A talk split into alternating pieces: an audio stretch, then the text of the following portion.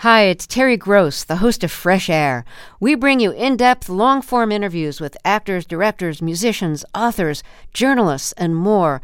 Listen to our Peabody Award winning Fresh Air podcast from WHYY and NPR. In the NOCO is supported by Blue Federal Credit Union, with locations from Denver to Cheyenne, helping members tap into the power of community. More information at bluefcu.com. This is Colorado Edition from KUNC. On today's show, we hear about a program that connects young people interested in restaurant careers with restaurants that need staffing help. Not only from a, a, labor shortage perspective, but I think it's also just taught us how to be a little bit of a better restaurant. And as fentanyl overdose deaths remain high, we'll look at why test strips to check for its presence aren't more widely available. That's coming up.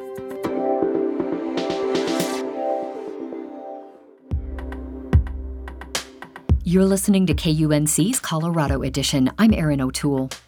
The pandemic's impact on many industries continues, even as cases overall appear to be on a downward trajectory. Later in the show, we'll hear more about what that has looked like for the restaurant business and about a program that connects young people interested in a career in food service with industry mentors. But first, we're going to talk about water, specifically water from the South Platte River, which runs through eastern Colorado and into Nebraska. It provides water for farms, cities, and hydropower along the way. But now Nebraska is staking a claim to more water from the river. Governor Pete Ricketts proposed a system of canals and reservoirs with a price tag of half a billion dollars but not a whole lot is known about the project, and experts in Colorado are hungry for more details. KUNC's Alex Hager has been following this story and joins us now to talk about it. Hey, Alex. Hey there. Thanks for having me. It sounds like details are a little bit sparse here, so uh, tell us what we do know. Well, this all hinges on a 99 year old agreement between the two states. There's an article in this compact from the 1920s. It says Nebraska is entitled to a certain amount of flow during the irrigation season and then a different total during the non irrigation season. And it says they are allowed to go into Colorado to seize land and build canals and reservoirs to do that. So Nebraska's governor comes out and says he's going to use that piece of the agreement to make sure Nebraska has all the water it needs. He says he's worried about his state's ability to keep getting water to its people and farms and its two biggest cities, and this is a way to protect all of them. It, it was part of this big public presentation. It was actually during his State of the State address. The framing was basically this Colorado is growing a ton. You know, that's that's a fact. And they're going to need more water for all of that growth. But Nebraska's governor said it could be up to 90% of the water that should be going to his state. So that number is a little up for debate, but the idea that Colorado is going to start taking water that would otherwise go to Nebraska is really at the heart of this plan. Well, you mentioned this 99 year old agreement, and I get that between the states, but it feels like this really came out of nowhere. Uh, what do Colorado's water people know about the project? Well, I was shocked to learn that they really do not know a lot. I, I, talked to Colorado State engineer, and he said between his office and the state attorney general's office, they know as much as we do. Historically, this is the kind of thing that gets hashed out between two state engineers. It's kind of unsexy, it doesn't create a ton of fanfare, and the two states are more or less working together from the outset. This is not a typical case, though. Colorado says they really just want more details. They're waiting to hear from their counterparts across the border, and it's not entirely clear what's going to happen without those details. There's a decent chance this plays out in court, but others are saying the states could put their heads together. They could still collaborate on a plan to make sure that everyone stays happy. Okay. Well, is this project even possible? It sounds pretty big and expensive and, of course, legally complicated. Could Nebraska actually pull it off? That is the big question here. You know, how serious is Nebraska about this? The fact that it came as a public announcement without a whole lot of details led some people to believe that it was just a political shot across the bow, like a way to remind Colorado that Nebraska's watching its water use closely and, you know, you better stay on your toes. I followed up with the Nebraska governor's office and they said, oh, yeah, we actually plan to do this. We're just not at the detail stage yet. But there are some people who know a lot about the river and a lot about water in the region, and they told me it just doesn't seem that possible. I talked to Jim Yahn. He used to be the South Platte director for Colorado's top water board. He still manages reservoirs in the northeast corner of the state. He says he's got to see more details, but it's just not going to be easy for Nebraska to put this together. And he said it kind of sounded like Governor Ricketts just didn't know a lot of specifics about the river, First of all, he said Colorado simply just does not have the infrastructure, does not have the capacity to take 90% of the water heading across the border. And he said, we're talking about an agreement from before the Great Depression. The amount of water that Nebraska wants to redirect, that might not even be there anymore. Exactly. A lot of things still need to be answered here. Um, so, what happens next? Basically, everyone says we've just got to see more details, and there is not a whole lot of news on the detail front. The plan actually did come up again in the Nebraska legislature the other day, but basically, they're still just trying to make sure they have the budget space to fund this plan. This kind of plan is not entirely unprecedented. It's actually pretty common in the West for one state to cross over a border and put in some water infrastructure. Usually does not cause much controversy. But in this case, everyone is just waiting to see if Nebraska is serious about this, and they're going to know that by seeing the particulars. Everything from the legality of this project to the impact it'll have on wildlife, even the chance that it is physically possible for Nebraska to build the canal system it wants to, we are not going to know that, and the state of Colorado is not going to know that until Nebraska sends them some more details. That is KUNC's Alex Hager with the latest on Nebraska's $500 million proposal to redirect water from the South Platte River in Colorado. Alex, thanks for coming on today. Happy to do it. Fentanyl is a synthetic opioid that's 80 to 100 times stronger than morphine. Drugs laced with fentanyl are driving overdose deaths across the region and in Colorado. There are ways to test for it, but in some cases, that's illegal too. Madelyn Beck has more for Colorado Edition. Forensic scientist Carrie Hogan is in an Idaho crime lab looking at a device that can analyze fentanyl. My most generic way to explain it is the reverse of baking. So, if you put a chocolate chip cookie into our mass spectrometer, every time you put a chocolate chip cookie into there, it would break apart into flour, sugar, butter, eggs, and chocolate chips. Analyzing fentanyl can take more time than other drugs, so Idaho's crime lab chemists have been working hard to process an increasing amount of fentanyl, often coming in the form of little blue counterfeit pills. They are designed to look like oxycodone tablets. So they're round, light blue to green in color, and they have an imprint of an M on one side and a 30 on the other. There are also fairly cheap ways for people to check for potentially deadly fentanyl in their own drugs. They're called fentanyl test strips, but they're illegal in Idaho and many other states. The strips act like a pregnancy test one line if there's fentanyl in a drug's residue, two if there isn't. They're not foolproof, but early research shows that young people who have them use more caution. That can save lives. Still, Idaho health officials aren't pressuring lawmakers to make test strips legal this year. Our stance right now as the department is to really focus on providing some education to our partners about what that legislative change would mean. Caroline Messerschmidt is with Idaho's Drug Overdose Prevention Program.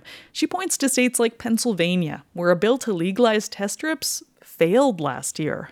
They just didn't put the effort behind it that they needed to because there was this other thing called COVID happening at the same time.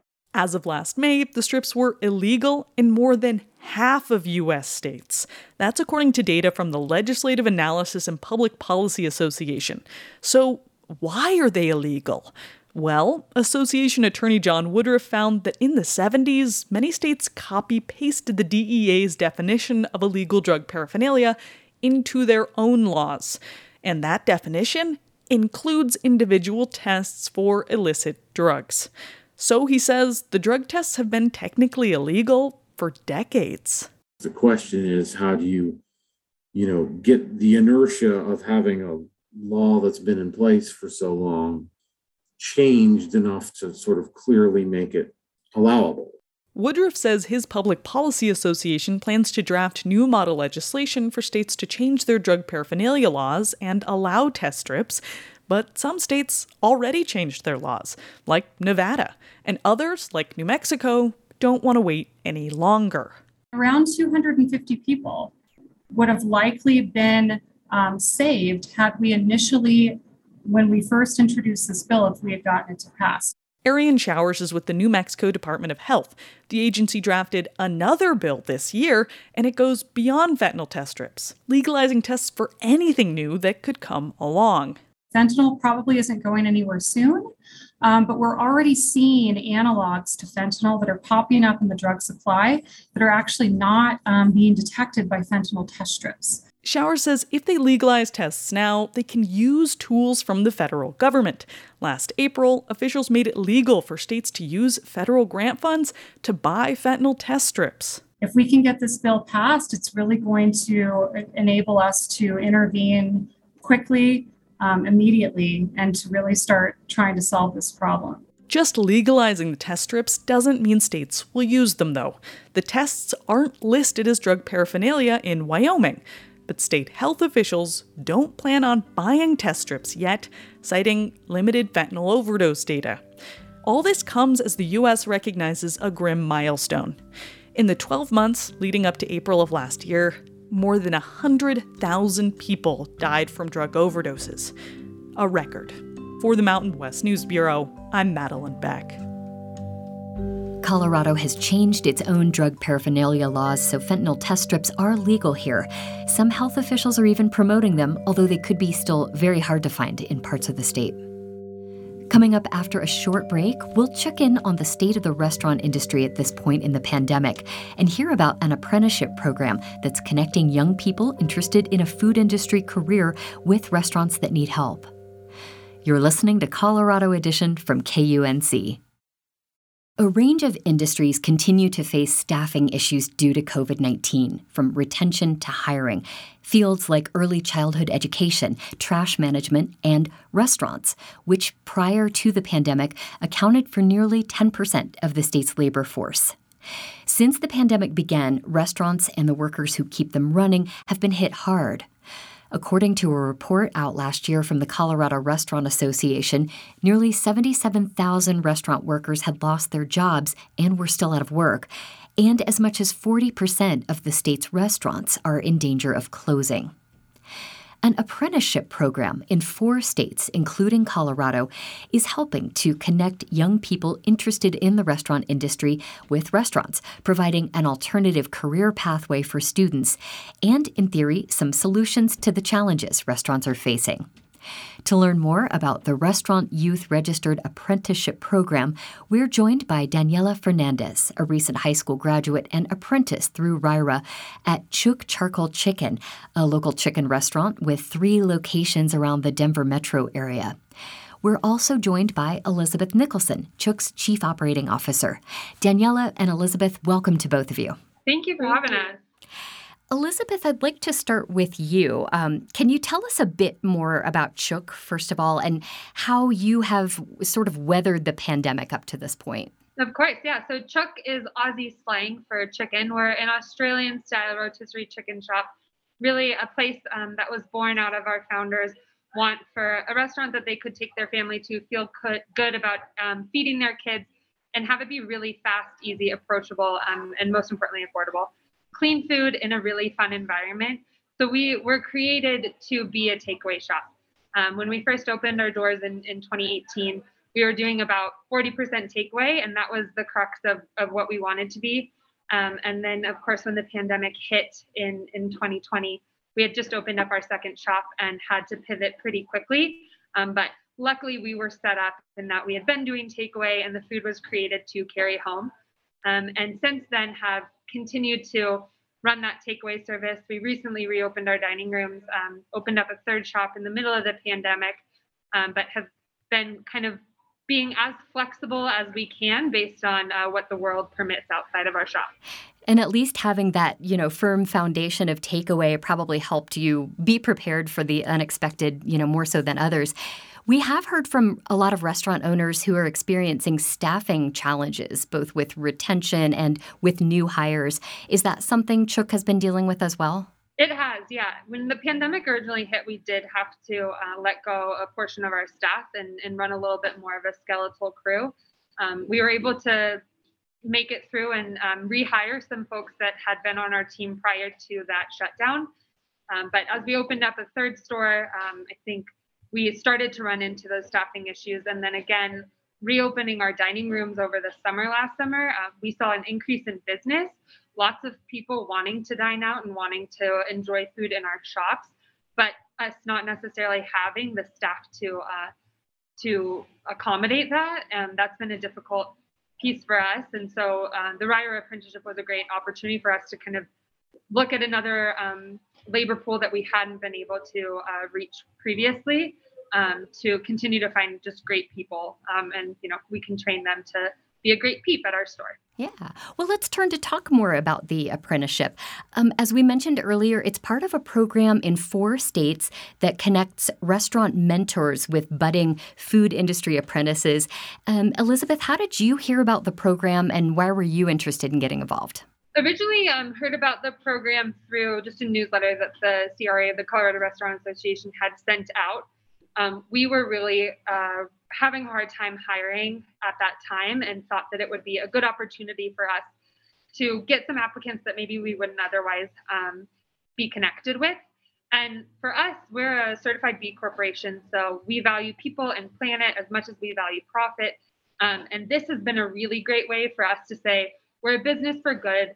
We're a, a real um, leader in the industry. We're a model for what other restaurants should try to be in composting, in equitable pay um, and being able to teach someone that at a young age of this is what the restaurant industry should be doing um, and you know they can continue with us or they could go and take it to other restaurants or when they open up their own restaurant open it with those kind of policies um, that was super exciting for us because having someone it be their first job out of high school um, or you know one of their very first jobs in their career being able to instill those you know really important values that we think will make the restaurant industry um, a, a, better industry for everyone. Uh, was one of the reasons we really were interested in it. So Daniela is um, an employee of Chook, and through the apprenticeship, she's had the opportunity to take some um, additional instruction courses, a lot of which she completed prior to graduation. And then uh, they just announced recently that the any restaurants that have RYRA apprenticeships also are receiving a, a $3,000 grant for the restaurant to help with us creating resources to, to make the apprenticeship better. Well, let me turn to you, Daniela. You've been in the program for now a little over half a year. Uh, how did you first hear about it? Well, in my home high school, they had posted like a poster about like extra like careers I could like take, and then they introduced me to the CCIC high school, and it was like basically a uh, somewhere I could go like during school, like take a bus to a different school, and I just found that really interesting because I I don't like being like stuck at school. They like had like many different career choices and stuff, and I just wanted to like do culinary because I've always like loved cooking and stuff. And when they said that they had a culinary one, I was like really excited about it. I got some basic skills, but I still needed like that hands-on learning. So just coming here and like working um, really got me that hands-on learning that I needed. So you already had a, a, little bit of an interest in the restaurant industry, and it sounds like this is allowing you to kind of explore that. Can you tell us some of what you've been doing as an apprentice? Yeah, I've been like learning a lot of like knife skills, um, how to safely like um, store stuff, like and other things. I still need like a lot to learn, but this is like a really good step in that.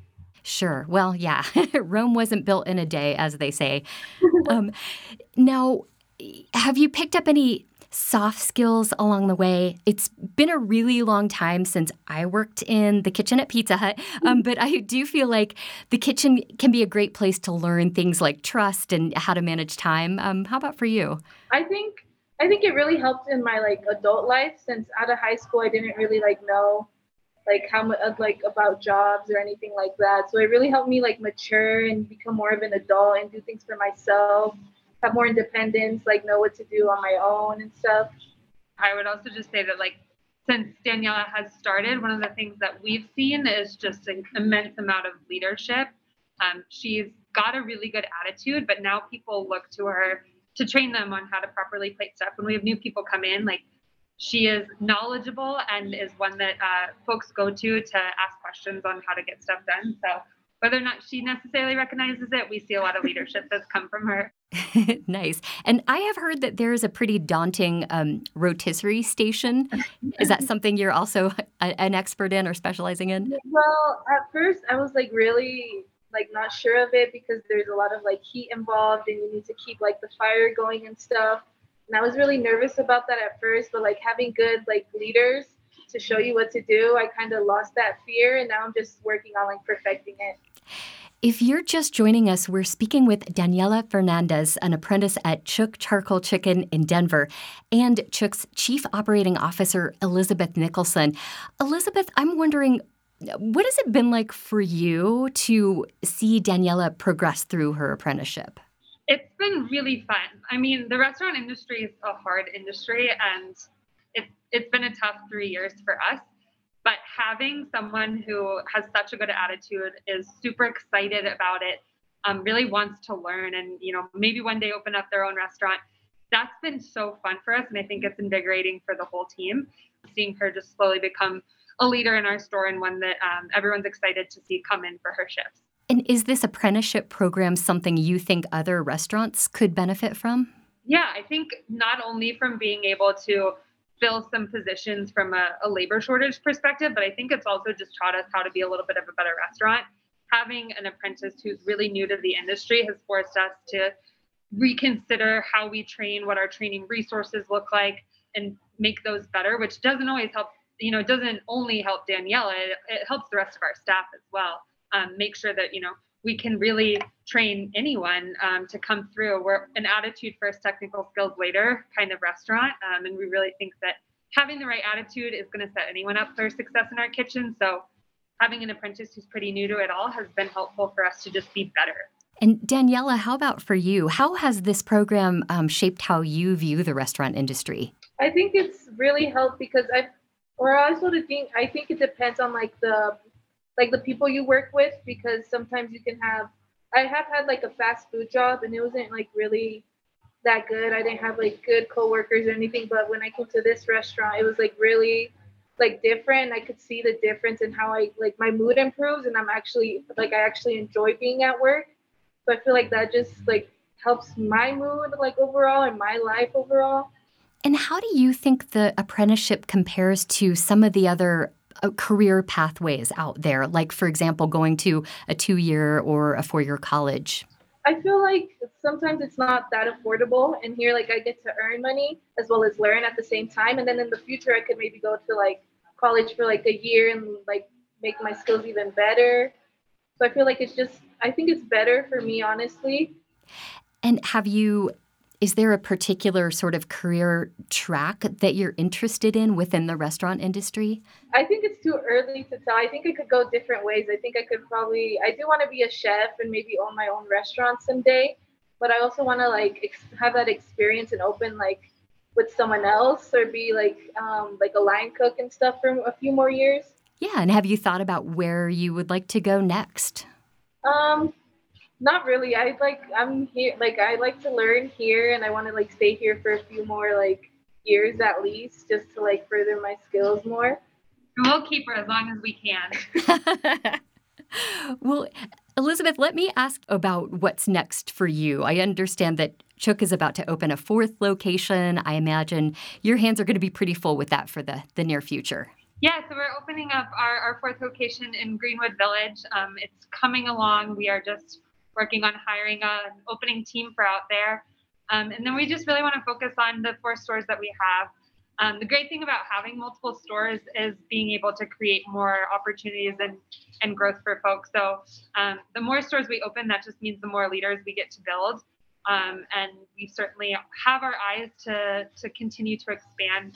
Um, but with the past three years being as tumultuous as they have, um, I think we are looking to just kind of get our wings underneath us. You know, three years old, it's a lot to open three stores in that time period. So um, just working on making us the best chicken stores that we can in the shops that we have. And because we heard so much about the disruptions in the restaurant industry that the pandemic caused, I'm wondering if the pandemic and this whole experience of going through it has caused you and your business to rethink or maybe reimagine what a career in the restaurant industry can and should look like. I definitely think it has. Um, I think that in a lot of ways, it's actually made restaurants um, take on some benefits for their employees that they hadn't previously um, to make themselves more attractive. So we've always been a tip pooled one house mentality here at Chook, and I think it's um, a, something that a lot of restaurants have taken on since the pandemic to create a little bit more pay equity, um, which I think is is great across the board to have the dishwashers and the line cooks make as much as the servers and the bartenders. Um, so that's been really healthy. I also think like looking at the benefits that our employers are getting from healthcare to um, an EAP to mental health support, all of those pieces that typically you wouldn't get in a restaurant job, um, but given it's you know a, a, very viable career option and also can be very demanding, super helpful um, for us to just continue to push what it what a good business provides for their employees. That was Elizabeth Nicholson, Chief Operating Officer for Chook Charcoal Chicken, and Daniela Fernandez, an apprentice through the RYRA program, working at Chook's 8th and Birch Street location in Denver. Thank you both so much for joining us. Thank you. Thanks for having us.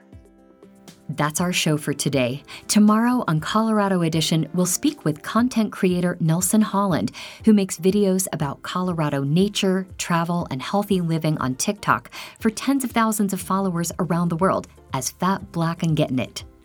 I'm Erin O'Toole. Our production team includes Henry Zimmerman and Tess Novotny. Digital editing is handled by Ashley Jeffcoat and Jackie High. Brian Larson is our executive producer. Thanks so much for listening. This is Colorado Edition from KUNC.